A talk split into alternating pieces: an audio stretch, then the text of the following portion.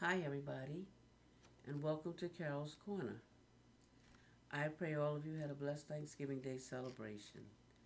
As the Lord had instructed me, this month's podcast is on tithing and offerings. Another topic that has troubled me because the church changed the way Christians support the Lord's house through their tithes and offerings. You see, back in the day, from the 1950s up to the 90s, Christians always gave according gave 10% according to what they were able to give.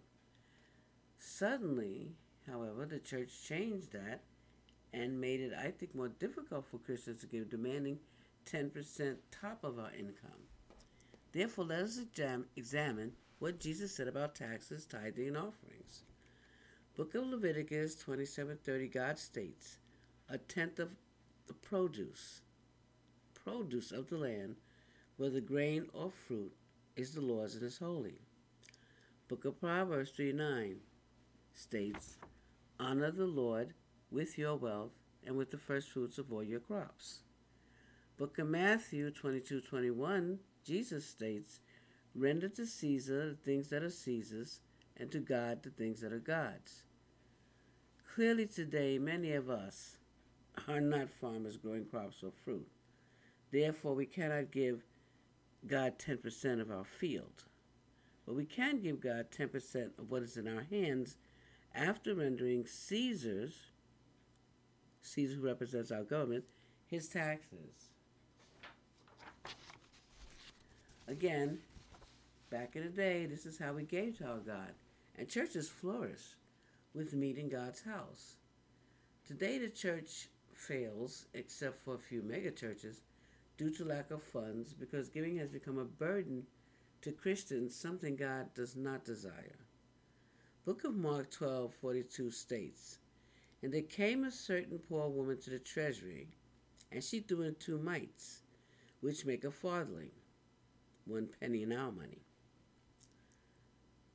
1243 states, And Jesus called his disciples and said to them, Verily I say unto you, that this poor widow hath cast more in than all they which have cast into the treasury.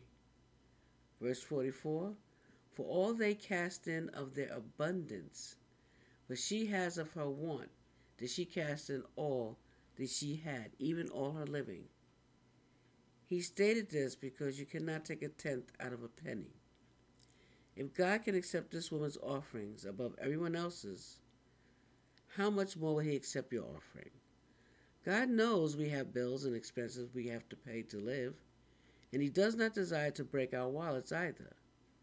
So please, give what you can to God, and He will bless you as promised. Do not heed the greed of man if it is keeping you from tithing and giving offerings.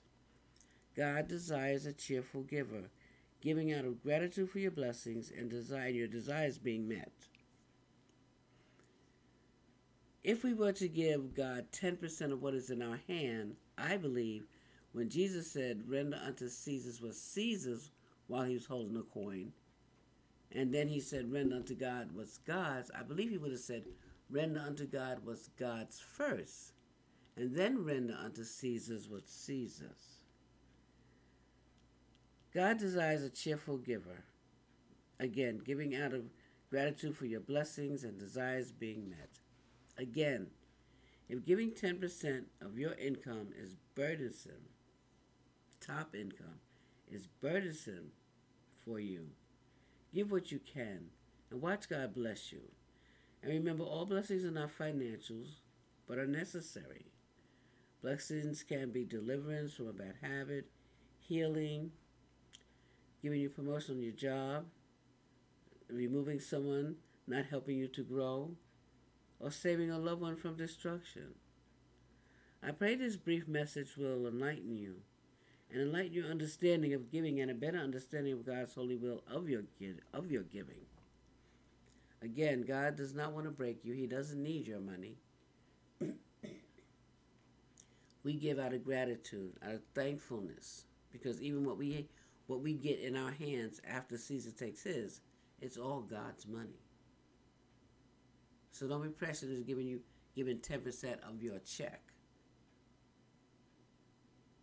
without taxes. Give 10% of your check after taxes and see if God won't bless you. Because He does not want you discouraged in giving. Again, He does not want to burden you, He wants you to be a cheerful giver. Well, that's all for now. God bless you. Until next month, I'll come back and see what else He has to say. He wants to say to you, stay blessed until next time, and shalom to you all.